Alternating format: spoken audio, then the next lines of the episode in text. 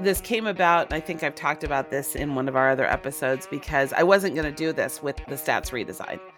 I was already now two years into teaching with alternative grading, but I was like, there's no way I'm going to get a course that's possibly going to have 20 instructors and 2,000 students.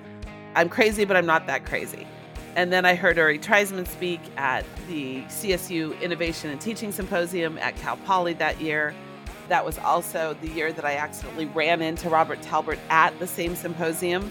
We had already been connected for a while online, but I didn't know he was giving a flipped learning workshop that day at PolyTeach, and he and I sat and talked for a couple of hours. And I walked away and said, All right, I've got no choice. I've got to try to convince the powers that be, particular shout out to Dr. Sylvia Heubach, who I managed to convince. Welcome to the Grading Podcast where we'll take a critical lens to the methods of assessing students' learning, from traditional grading to alternative methods of grading. We'll look at how grades impact our classrooms and our students' success. I'm Robert Bosley, a high school math teacher, instructional coach, intervention specialist, and instructional designer in the Los Angeles Unified School District and with Cal State LA. And I'm Sharona Krinsky, a math instructor at Cal State Los Angeles, faculty coach, and instructional designer whether you work in higher ed or K 12, whatever your discipline is, whether you are a teacher, a coach, or an administrator, this podcast is for you. Each week, you will get the practical, detailed information you need to be able to actually implement effective grading practices in your class and at your institution.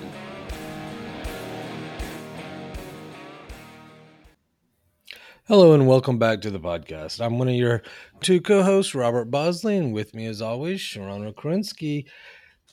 Good morning, Sharona. Uh, how are you? And I understand you've got a pretty fun announcement to make. I do. I am doing very well. It's been a little bit of a crazy week. Our semester just started. We were on strike and then we weren't. But the one thing that we have that's really exciting is we now have registration open for the fifth grading conference, which I can't believe I'm saying the word fifth in there. I, I was just about to say the same thing. It's hard to believe that we've been in the, doing that conference now. For this will be our fifth annual. It is. It's our fifth annual. It's definitely continuing to grow. The conference started sort of in the STEM fields and it has now branched out. Well, well, no, to be honest, that first year it was really a math focus. True, um, true. It was math and, and, and then then we expanded it to, or I shouldn't say we because I wasn't part of the organizing committee that first year. You guys decided to then, of course, expand it to STEM, and then this year, what are we doing this year with it? So this year we are intentionally going to all higher education fields. So we did that to some degree. Last year a little bit organically, but now we are definitely doing more outreach and doing more programming to intentionally hit the gamut of all higher education fields. And I want to clarify everyone is welcome. We've definitely had K 12 educators attend, but the organizing committee is all higher education educators, which you are one of those because you bridge the, the two worlds and most of the presentations will be from the perspective of higher education but i do think it is relevant to k-12 teachers as well and everybody is welcome to attend. Yeah and that's one of the nice things about this conference for those that have never attended is it is an online conference. It is completely remote so we we're able to keep cost really low. We're not paying for conference rooms and everything. So the conference fee is only $50 and there's options to even go cheaper than that. So we want to make it to where uh, as many people can come that want to. You're right, most of the the workshop presentations are a little higher ed focused, but it's still great experience it's great connections and a lot of our keynotes and stuff those sessions really are applicable in both K 12 and higher ed a lot of the times. So I have a feeling that a lot of people that listen to this podcast may already have some familiarity with the grading conference. So there is something else I want to mention, which is our call for papers is going to be coming up soon. If you want to present something about your journey or your class or an experience you've had with alternative grading, watch for that. Go ahead and submit. There is no additional fee to present or anything like that. It's going to also be three days for the first time this year. We are expanding from two days of programming to three days of programming. And the vast majority of the conference sessions are recorded and available to registered people within maybe a week of the conference. So check it out. It's at www.thegradingconference.com. We're very creative around here with our naming conventions, and we would love to have you register and attend. So, Boz, what are we going to be talking about today? Well, I'm really excited about this one. I've been looking forward to to doing this one. We had some other things calendared already, so we hadn't been able to get to it. But a little while back, we got uh, an email from one of our listeners, and I didn't have permission to get say his name, so I don't want to say their name yet. Um, Can we say where they're from? It, yeah, it, one of our listeners from New York City, and they really had two recommendations on their emails. So one of them is to invite people to come on with questions or if they're new practitioners, any kind of roadblocks that they've come across, which we've talked about once before in one of our early episodes.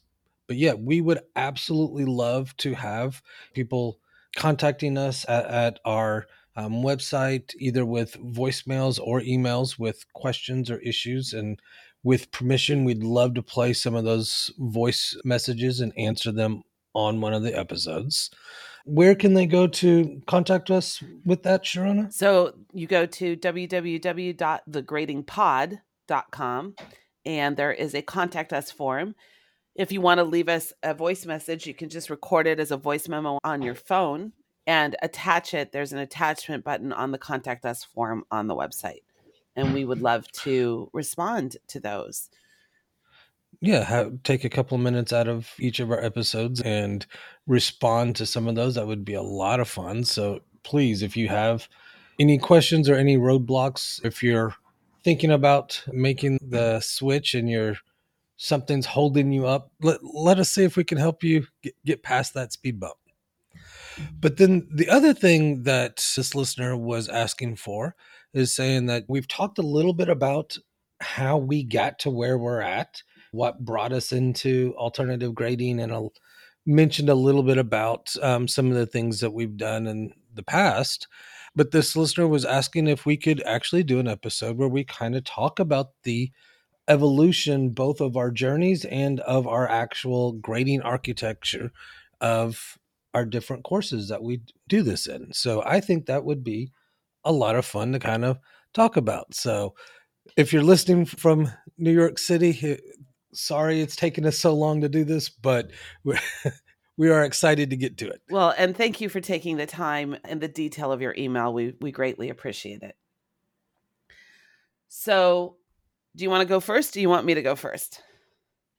So, because I think mine is a little bit more turns and, and ups and downs than yours was because mine wasn't as a direct path.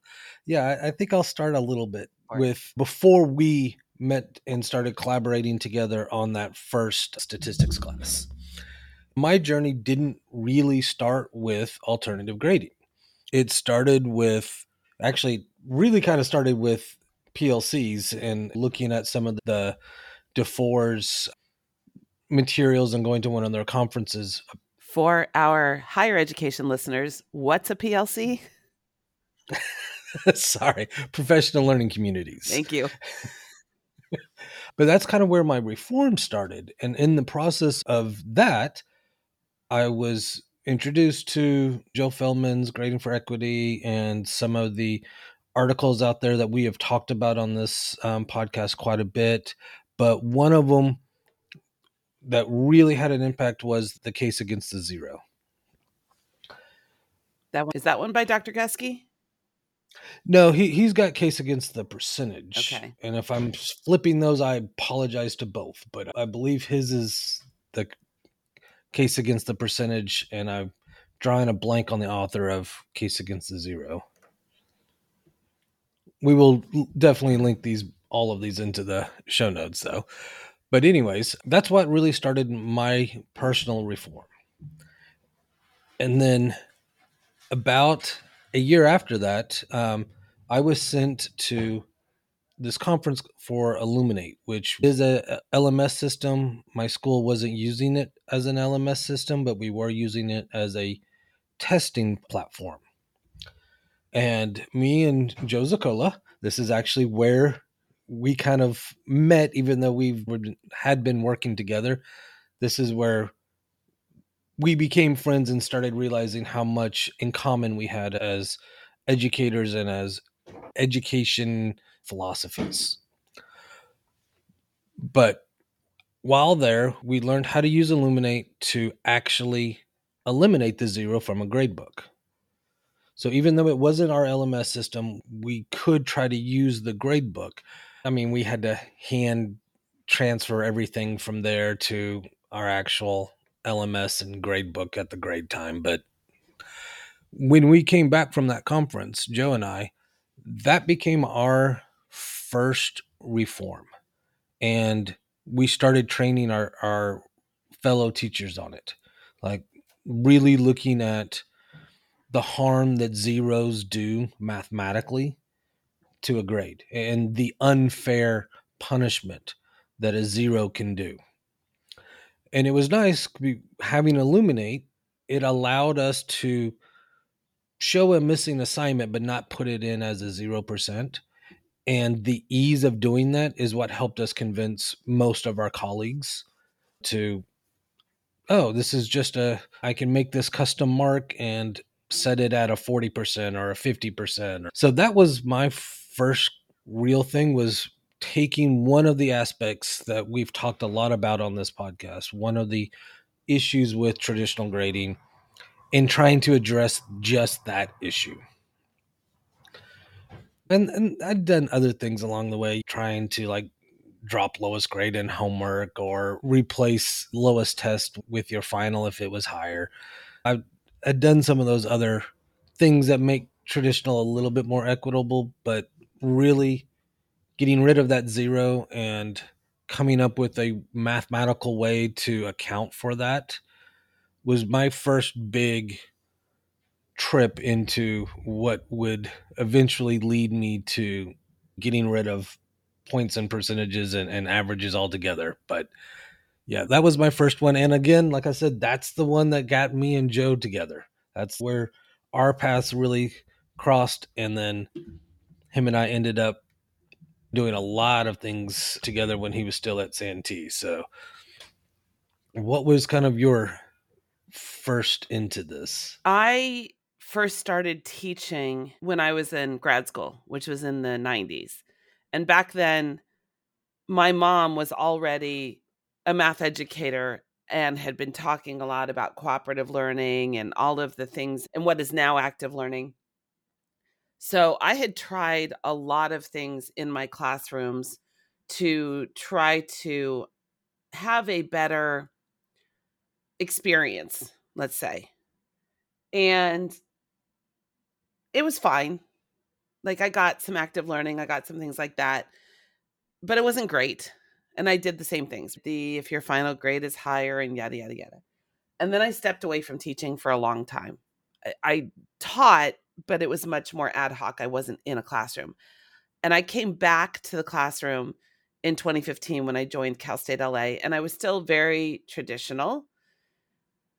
And then in the spring of 2017, I got handed three courses I basically had never taught. I got handed a one semester pre calculus that was six units. So it was a full year of pre calculus in one semester.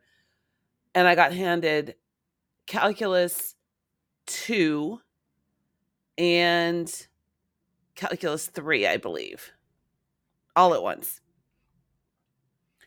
And I kind of went, oh my gosh, what the heck am I going to do with this? I have three courses I have not taught. I don't even know what goes in them. How am I going to form a syllabus? How am I going to lay my schedule out? So I went searching online just to find existing courses and materials. I was looking primarily for active stuff like inquiry based calculus, things like that. and I ran across a couple of podcast blogs. So I ran across Kate Owens, who had been blogging about this, and Josh Bowman. So I kind of stumbled into the whole thing. And of course, thought, this is fantastic. Let me go ahead and design three courses in three weeks to use a completely new grading system. No idea what I'm doing uh, off of a blog post. So there weren't conferences and books. I mean, there was a book, but I didn't know about it yet. Specifications grading. Actually, I think it came out right around that time. And I just jumped off the deep end.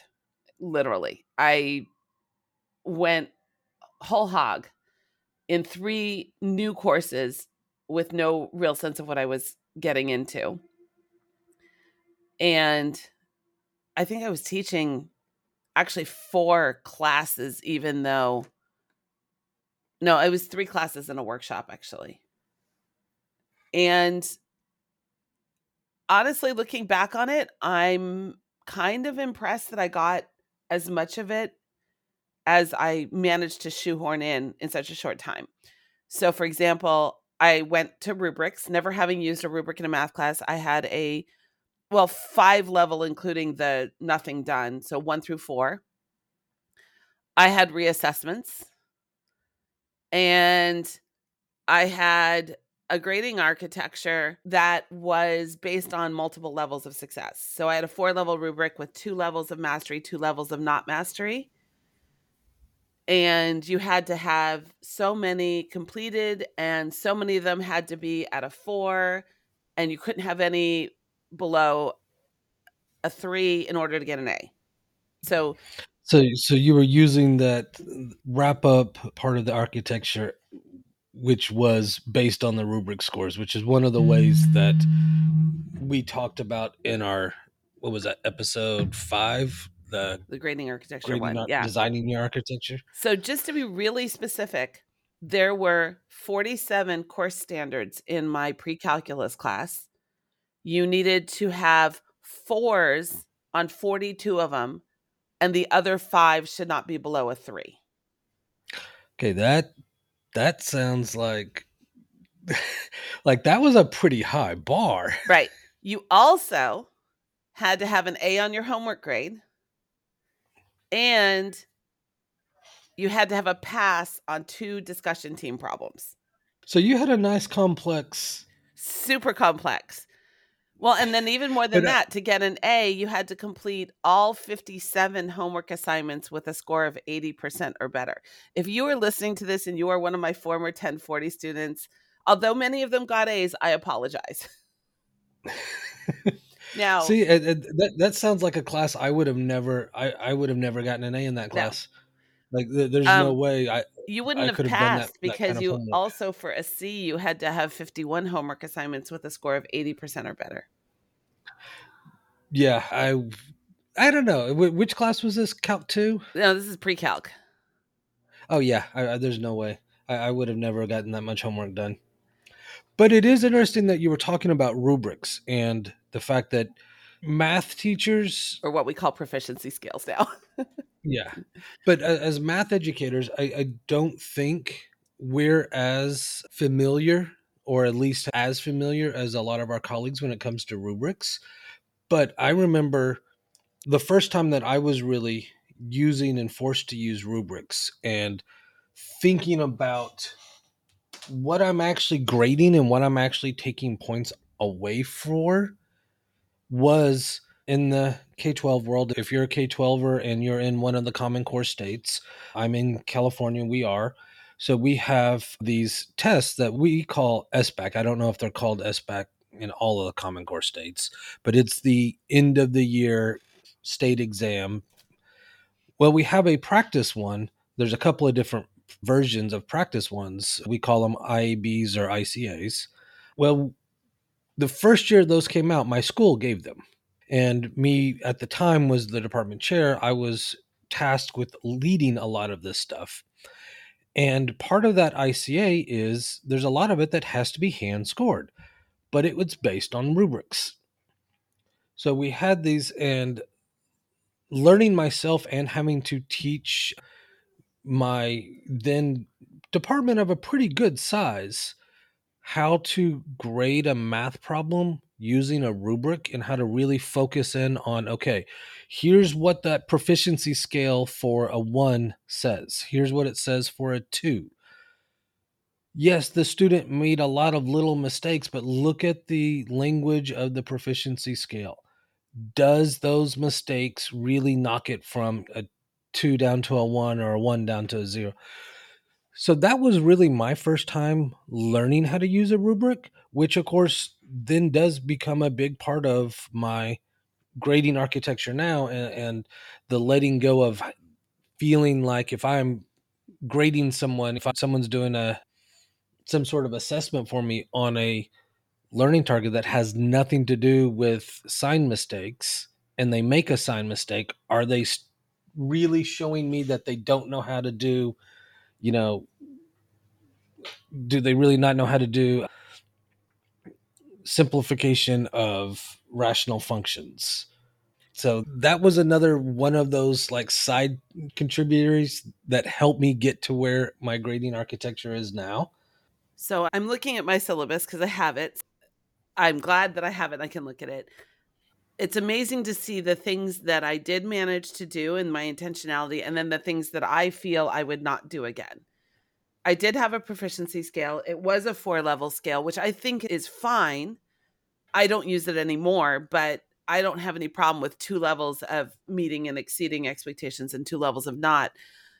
The challenge that I had here was reassessments were available, but there were sometimes when they were also automatic. So a standard might show up multiple times on things that they had to take. So I had some, I still had quizzes and midterms and they weren't perfectly aligned. The students' score on the particular learning outcome was the average of their two most recent. So you could be penalized if you had a late problem, if you didn't do well on something you had done well on.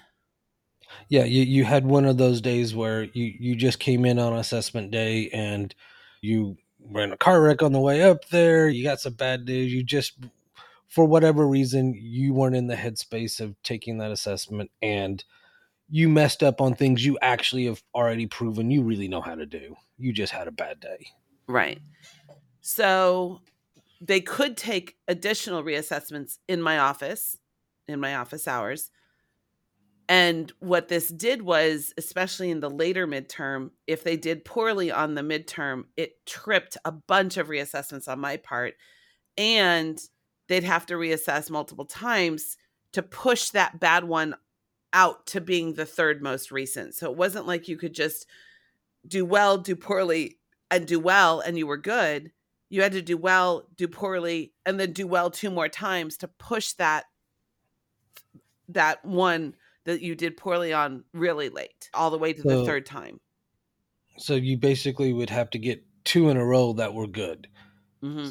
So if I went one good, one bad, and then another good, but then another bad, like I that would doesn't matter how many times I was getting it good. If I didn't get it twice in a row, I was in trouble. Is that what you're saying? Yep. Yep. I had midterms, I had quizzes, and I had the final, which was mandatory and cumulative. So it made the final. So you still had that. You still had that high stake final and very high stakes final. And again, if I was in your class and I had done great on your assessments all the way up, but that final just from the stress, because I don't know, maybe I had an English final right before that one, and then was all worried about that final and then came in and just screwed up yours by right.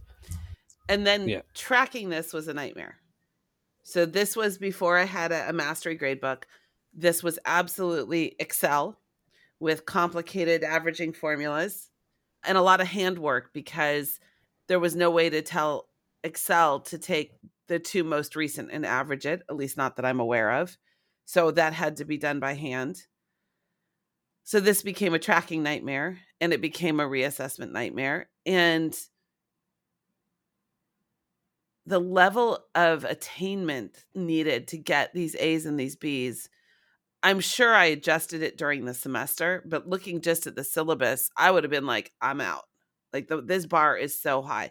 Also, keeping in mind, this is a pre calculus course. It's really designed primarily for engineering students who come in to our university not considered ready for calculus, but who don't have a full year available to do a full year pre calculus. So they are cramming in this pre-calculus at a very fast pace. So this is 16 week semester with 47 course standards. Now, some of those Ouch. course standards, to be fair, are the mathematical practices standards. They're not all calculus. It still sounds like a lot. It was a lot. So that was my first attempt. And I thought, this is good. Like, as a mathematician, I'm like, everything's balanced. There's all this structure. This is good, right? Looking back on it now, I was like, wow, I'm going to get those edge cases of people who don't do the homework, or maybe they have, they don't have all 57 homework assignments at an 80% or better. Maybe they have 49 of them at 100%. Well, that's not passing. So I'm going to take a student who got 45 course standards complete and 49 out of 57 homeworks perfect and fail them. Looking at it now, this is ridiculous. Now, I'm pretty sure I already had my out, which is I could always raise the grade. I've always had the out of I could make a better grade, but I'm looking at it going, if I were a student, this would be very discouraging. So that that's interesting because that brings up like three points that we have made repeatedly on this podcast. First one being keep your grading architecture simple. I mean, that's the biggest advice. I think it was Dr. Kate Owens that came on and said her three biggest pieces of advice to anyone was keep it simple, keep it simple, and keep it simple. So that this is a, a prime example of you, you had both requirements of numbers, but also of proficiency scores. Some had to be at least fours, others could be no less than twos. You had this another le- level of okay, here's also the homework that's going on top of that. Plus, you had these other things. So it, it definitely sounds fairly complex. And really, three things can happen when you have a grading architecture that is that complex. First, it can end up burying you at the end with grading. I don't know if that happened to you in this one, but it, it's definitely absolutely did it? Oh, see, just uh, you, you didn't say that that happened, and just by listening to the description, I could tell. Yeah, that was a real possibility. S- second possibility is just like you said, a student looking at this and going, "Hell no," um, just dropping the class. Yeah. And then the third one was the other thing you just brought up those weird edge cases. Oh no one could get mastery on this stuff without doing the homework so of course they have to do the homework and they should do it well. Well then what like you said what happens to the person that did really well on all the assessments did great on most of the homework but just didn't quite do enough?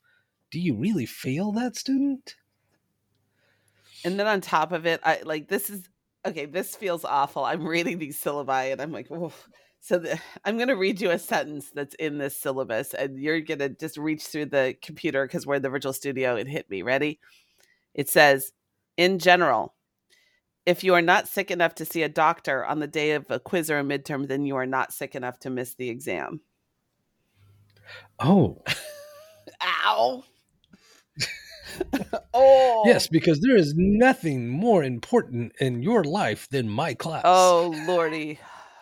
Youch. And i'm actually admitting this on air. Yeah.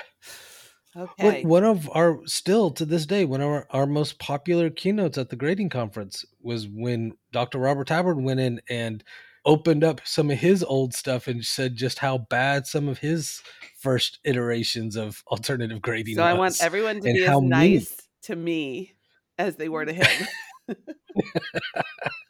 okay, we ready to move on to iteration two? Because I've got the next one ready.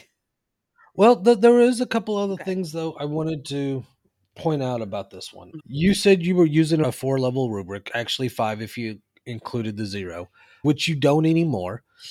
But the big reason you were is you were actually using that as part of your wrap up. I yes. mean, that was part of the architecture of your wrap up. which again, I like the simplicity of a, a two or three level rubric, but you can have as many levels as you need on those proficiency scales as your grading architecture. Or like if there is a reason for it, you should have it. You had a reason to have the three and the four at the time. So that's why you should have it. You've gotten rid of that reason in your linear algebra class. So it makes sense now that you only use a three level rubric instead of a four level. Well, and that's something I've definitely been grappling with now that I've gotten to teach a more senior level class like history of math is that linear algebra, calculus, I know there's a push for creativity, but the bulk of the class is really relatively well set within some broad parameters. That there's things that there's specific technical skills and technical knowledge that we're trying to convey to students so that they are ready for the next class. And I personally think that there's a limit in terms of how well you can get a problem correct. Like a lot of the problems that I'm doing or that I'm giving to students in calculus and linear algebra have an answer that within certain parameters is correct and not correct mathematically. And so in those courses, I'm not comfortable saying, well, you managed to do it in three steps. So that's better than someone else who managed to do it in four steps or something like that. So I am not comfortable on good to great. But something like history of math, where there's so much more flexibility and someone could really do this amazing, almost research paper level project versus some other project, then maybe yes, or an engineering design class or an art class where there really is a distinction between multiple levels of success, I would put it in. Absolutely. Yeah. Okay, so that was iteration one. And keep in mind, that was the pre calculus course. If I look at probably a better comparison to the next semester, would be maybe one of the calculus courses. And just to pull that one up real quick, well, as you're pulling that one up, Mhm. I, I kind of want to talk about what, even though I didn't know at the time, what really was my first attempt at something that had the ideas of alternative okay, go for it. And that was, I, I've talked about this before. This is actually where we met was through this program called SLAM. I was one of the two original instructors. You came on, I think, year three of it, or maybe year four. I came in the Um, fall of 2016, so depending on when you started but it. the idea of this was in the fall semester there was a co-taught class a, a dual enrollment between dr kristen webster and myself but the spring semester i still had the same students. I kind of had an open reign of what to do that second semester. The college part dr webster wasn't part of that anymore. It's the dual enrollment was just the fall. So the first year, we basically tried to turn it into an AP stats class, which was an absolute disaster. I actually, one of those original students now works at my school. I'd love to actually have her on and just talk about how horrible that first year, second semester. But the second year, the second semester of the second year, we tried to do this research project. I had my students doing a what was very similar to a college grad level research project, a literature review, problem statement, like actually designing a way to collect the data. And basically, these groups, and, that's the whole semester, that was the culminating project for the entire semester. And as we went, students would turn in chapters, and I'd give feedback on it turn it back to them saying hey here's some feedback if you want to make it better but this is this is good enough if you want to move to your next chapter or handing it back going here's some real revisions here's some suggested things and no you need to give this back to me in a week because you can't go on to the next one. So this idea of without knowing it i was doing a type of specs based grading. Now because I was still using points and percentages and I still had to give points. They had these weird assignments, these like check in assignments and stuff. So I could give them points and things. throughout the weeks. And then the end project, once they did turn it in after they'd had approval from each of the different chapters, I did go in and give points for the different chapters and stuff. So it was traditionally graded, but it had, without me knowing it, it had kind of the foundation of a specs based graded class. It's amazing that we all sort of started to converge on this from various angles and various points. Yeah. In part because it was such a different class that you kind of had to yeah. think of a way to do it. That and we had it was year 2 so we had already seen some success with doing things in a non-traditional way. This was the, the idea of let's do a dual enrollment math class where they're doing the exact same thing they're doing in the college level. These weren't the high level students. These were students that were specifically chosen because they wanted to go to college, but likely would have had to have taken those remedial courses that no longer exist, but that used to be a huge barrier to our students here in California and the UCs in Cal State systems. Exactly. So, yeah, we were taking students that were not your best students, not your best math students. Again, college bound, but not STEM.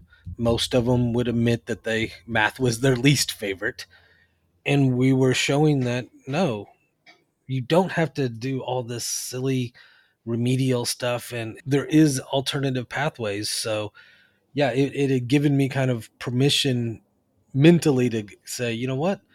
The heck with the with the normal playbook. Let's try something different. Exactly.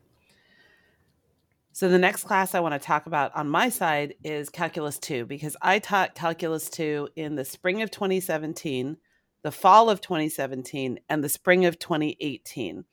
And during this time is when I started on the stats redesign. So I was tasked with the stats redesign during the 2017 2018 school year. So the spring of 2017, the calculus 2 looks a lot like the pre calculus I just described. The only big difference is it has fewer learning outcomes, it has 38. But other than that, it's the same thing fours and threes and all the same policies and all that kind of stuff. From that semester to the fall, I made significant revisions to the calculus 2. So instead of having just this massive number of learning outcomes, I actually went up. I went from 38 to 40, but 10 of those were the mathematical practice standards, and those were now articulated and separated out. So I went from all of them sort of being mixed together to basically a bucketing system. And so I made it more complex, basically. A lot of the principles from the original one were there, but I made it a little more complex because I started separating them. So I had now three kinds of standards. I had basic content standards, I had advanced content standards, and I had mathematical practice standards. So for example, to get an A, you needed to have fours on 19 of the 21 basic standards, seven of the nine advanced standards, nine of the 10 practice standards, and nothing be below a three.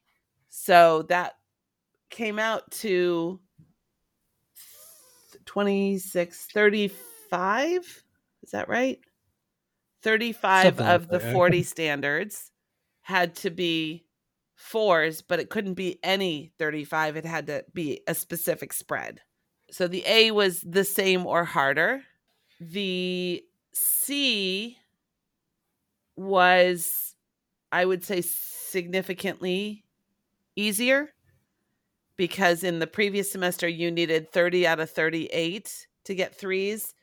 For the C, you needed now 26 out of 40.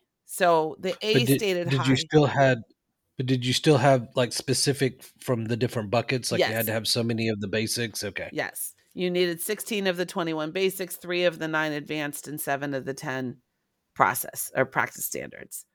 You still needed certain percentages of homework grades. I think I made those a little bit easier. You still needed pass, no pass. And now, though, I had, instead of calling them midterms, I had Uber quizzes. So quizzes and Uber quizzes. So I started making different names for that.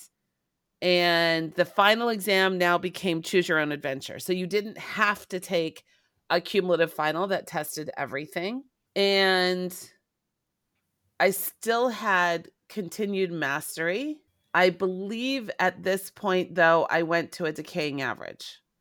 So now instead of having to have the two most recent, the most recent one was 65% of the weight. All of them before that were like 35% and something like that. And again, I was using Excel spreadsheets to track all this. I was using mail merges to generate grade reports for the students. So it was still pretty complex. In fact, it was probably more complex now. It's interesting because another thing that we've talked a lot about on on the podcast is the importance of utilizing the tools you have available that and it sounds like you, you were using a lot of tools that were outside tools. Like you were having to use your own generated excel programs well and, and at this point we were still on moodle. So i don't even know if moodle on... had a grade book like I couldn't tell you today. I'm sure it did. I'm sure it does. No clue. No clue. So then I went from that, and I want to skip through this a little bit because I want to get to the stats class. Again, the next semester. So now I'm starting my redesigns in the statistics, but I really haven't made that huge jump. So it doesn't change a lot other than I cut from 40 to 35 standards. So now I'm starting to cut my number of learning outcomes, but I still have these buckets I did away with advanced and basic. So I went to advanced and basic the one semester, and then I thought, nope, we're getting rid of that. I've now started the simplification process. So I got to like my most complex, and then I started simplifying. Still using mail merges. I'm still using decaying averages. I never really, I don't think, told the students what those were. And the other thing, I don't know if you remember because you helped me with this, is getting once I finally switched to Canvas, getting Canvas to display the correct things required some advanced math. I think we did that more on the statistics class though. When you do a decaying yeah. average, you have to set a bar for Canvas above which it'll mark it as mastered. And the way decaying averages work, we had to figure out looking at all kinds of different scenarios on a four level rubric what things would trigger mastery. So we can talk about that when we get to the statistics, but that's where I was as of spring 2018 in calculus. So then fall 2018 hits. And what happens in fall 2018? Do you remember? That's when we redesigned and tried to do what we were calling mastery grading then with this slam statistics class that so you, you were talking about the fact that you got tasked to redesign this course at cal state part of the way you redesigned it was from things that we were actually learning in this dual enrollment program called SLAM. So mm-hmm. Thank you, College Bridge. A lot of who knows how, where our paths would have necessarily gone had they not been there to really bring us the two of us together on this. Um, exactly. Um, but yeah, we started to try to redesign and we're like, okay, let's bring in this alternative form of grading that we just called mastery grading back then. Exactly. And this came about i think i've talked about this in one of our other episodes because i wasn't going to do this with the the stats redesign i was already now two years into teaching with alternative grading but i was like there's no way i'm going to get a course that's possibly going to have 20 instructors and 2000 students. Like i'm crazy but i'm not that crazy. And then i heard uri treisman speak at the csu innovation and teaching symposium at cal poly that year. That was also the year that I accidentally ran into Robert Talbert at the same symposium. We had already been connected for a while online, but I didn't know he was giving a flipped learning workshop that day at PolyTeach. And he and I sat and talked for a couple of hours. And I walked away and said, All right, I've got no choice. I've got to try to convince the powers that be, particular uh, shout out to Dr. Silvia Heubach, who I managed to convince and said, all right, we're going to do this. We're going to launch this redesigned course in an alternatively graded format. That was interesting. Yeah, so let let's talk about so when we started this what was some of our grading architecture of that first iteration? Because out of all of the classes i think this is the one that at least looks like it has changed the most from first iteration to current iteration. Right. So the first thing to understand is i went just now and looked at the old syllabus and the syllabus says nothing literally nothing. It says why are you in this course? When does it meet what are the quote student learning outcomes which were the ones given by the department Okay. They actually aren't terrible in that they're all action verbs, but yeah, they're not good. And then there's an academic honesty statement and a student responsibility, and that's all. That's it. So I'm thinking that we put all of this on Canvas probably, and I'd have to pull up the old one. But we decided to basically have four learning outcomes, if I recall correctly. No, no, no, no. Well, first we didn't really call them learning outcomes. No, we had we buckets, had we basically. yeah we, we were going to break all of our actually it wouldn't even skills. We were breaking the content into three things, mm-hmm. three buckets. The um, basics of statistics, descriptive statistics, and inferential statistics those were our three buckets. Those aren't learning our outcomes or learning targets. Those were our buckets. And basically everything that we wanted to do, because we were still using like traditional points based grading on assignments and assessments. But the first two or three chapters or two or three units were going into the basic statistics. Our next two units were going into the descriptive, where we talked about what the data summaries and five points. Uh, five oh no, it was worse than that. It was statistical inference, data production, and data analysis. Those were the three. Just pulled it up. The, okay. Whatever the heck. Yeah, we had mean. those.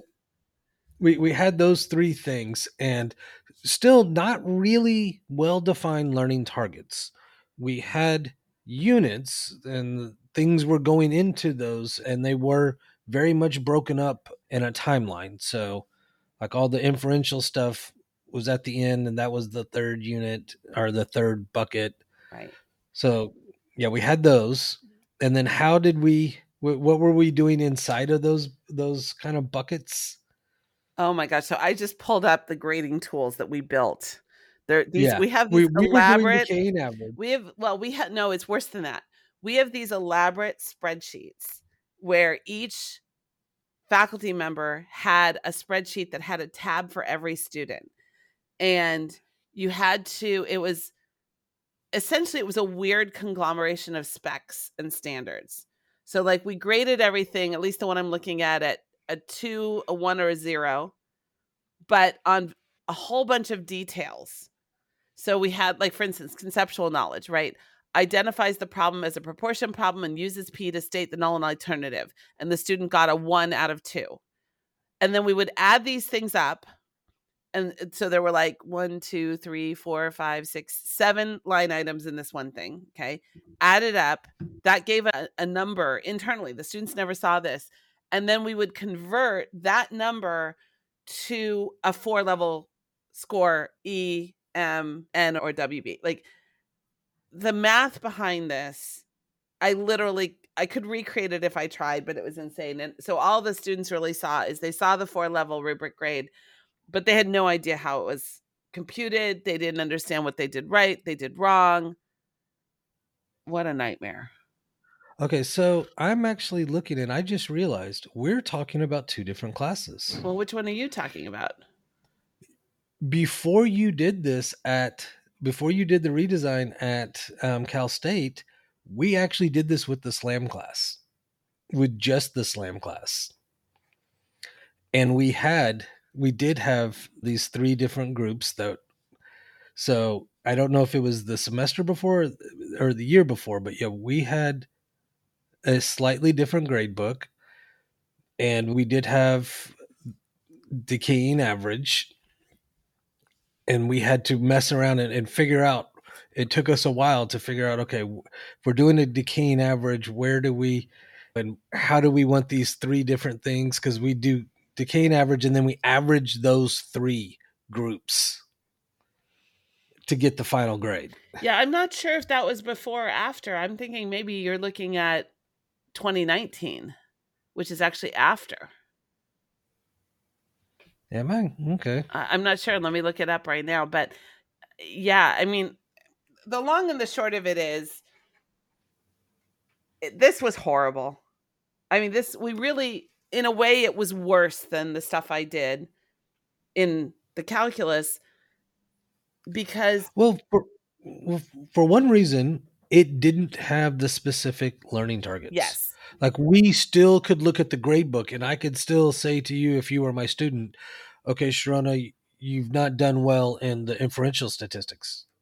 I still, I couldn't tell you, okay, you still need to improve on hypothesis testing or you've not reached yet on understanding and demonstrating that you understand what a confident interval is how to calculate it and what it tells us we can do that now like that i mean that's the conversations we have we couldn't do that then because we still had these huge buckets without well defined learning targets which it, it sounded like your calc and your pre-calc classes at least had that which does make it infinitely better than what we did the first time in the statistics class. Yeah, I think because we didn't, we were designing a course that kind of didn't exist.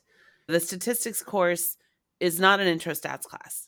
It is a what we yeah. call a quantitative reasoning with statistics. And our goal for the course was to create a critical consumer of data. So I looking at it now, I'm going to say that without intentionally doing it, it was more of a specifications graded course but a poorly designed one.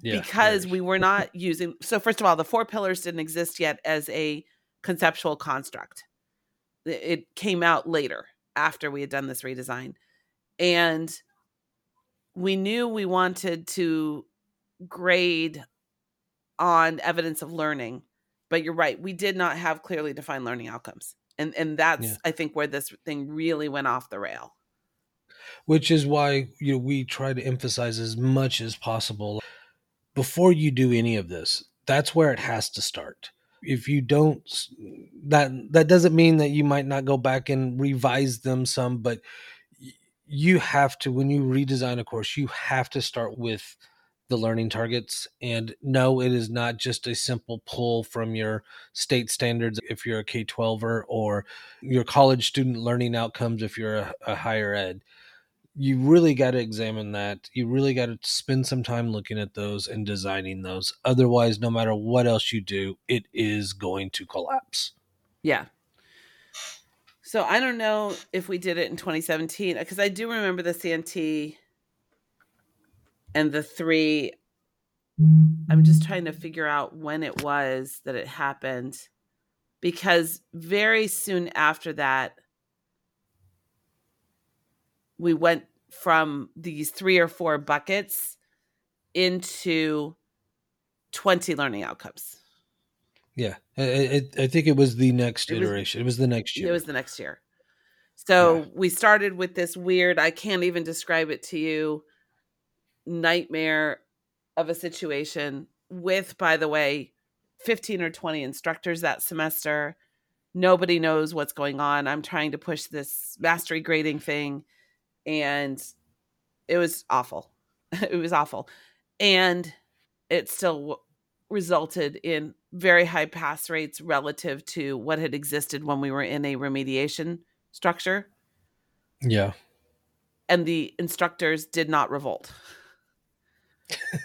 so yeah, looking back, that's the issue is we didn't have the learning outcomes. They were not clearly defined because I'm looking at yeah, this and, and list just, of things they had to do right, and it's just all. So lessons learned from your pre-calc and your calc classes. Keep it simple, stupid.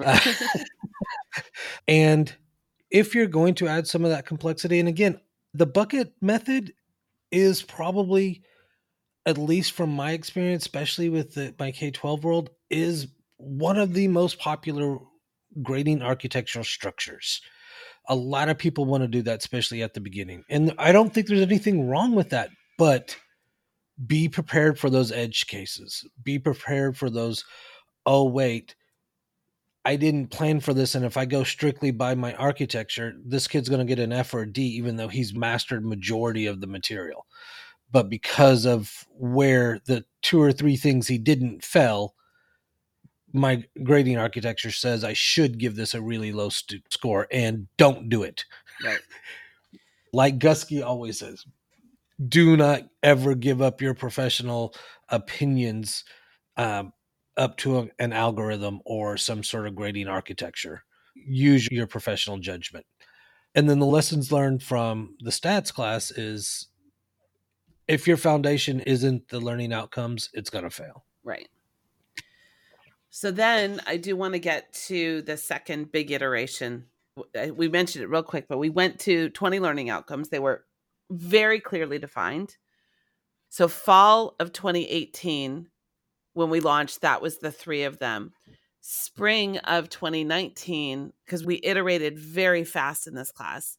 Spring of 2019 is we when we went to the 20 learning outcomes. Yeah. And at this point, we are on Canvas. So we've switched to Canvas, and some of our choices are being dictated by what's available on Canvas.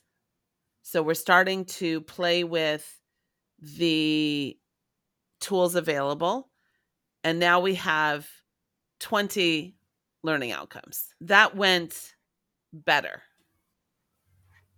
But we found that we were rushing the inferential statistics. So we were equally weighted between descriptive and inferential statistics in the grading.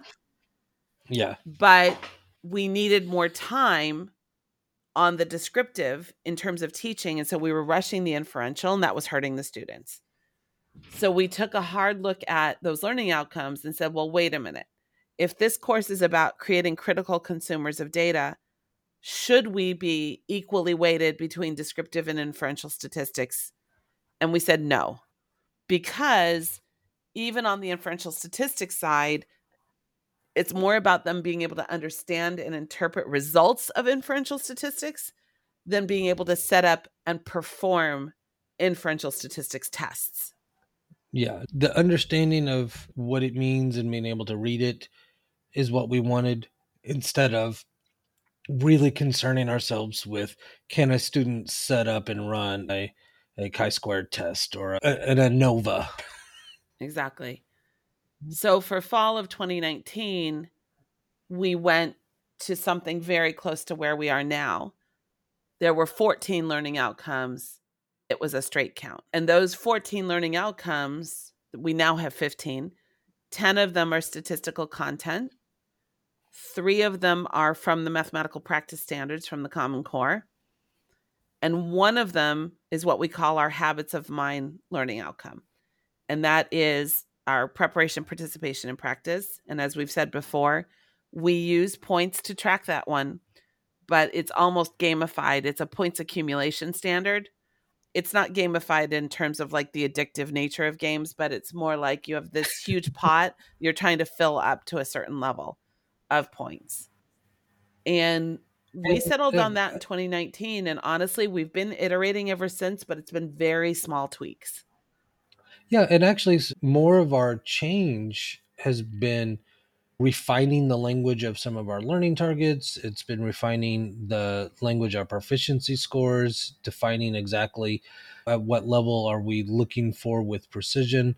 So you're right. The grading architecture itself has been fairly stable since then. Now, like we said, we are looking at, we've been doing this long enough that we are looking at some possibly some changes to that. But yeah, as of right now, most of our um, revisions really has been to language of the learning targets and proficiency scales.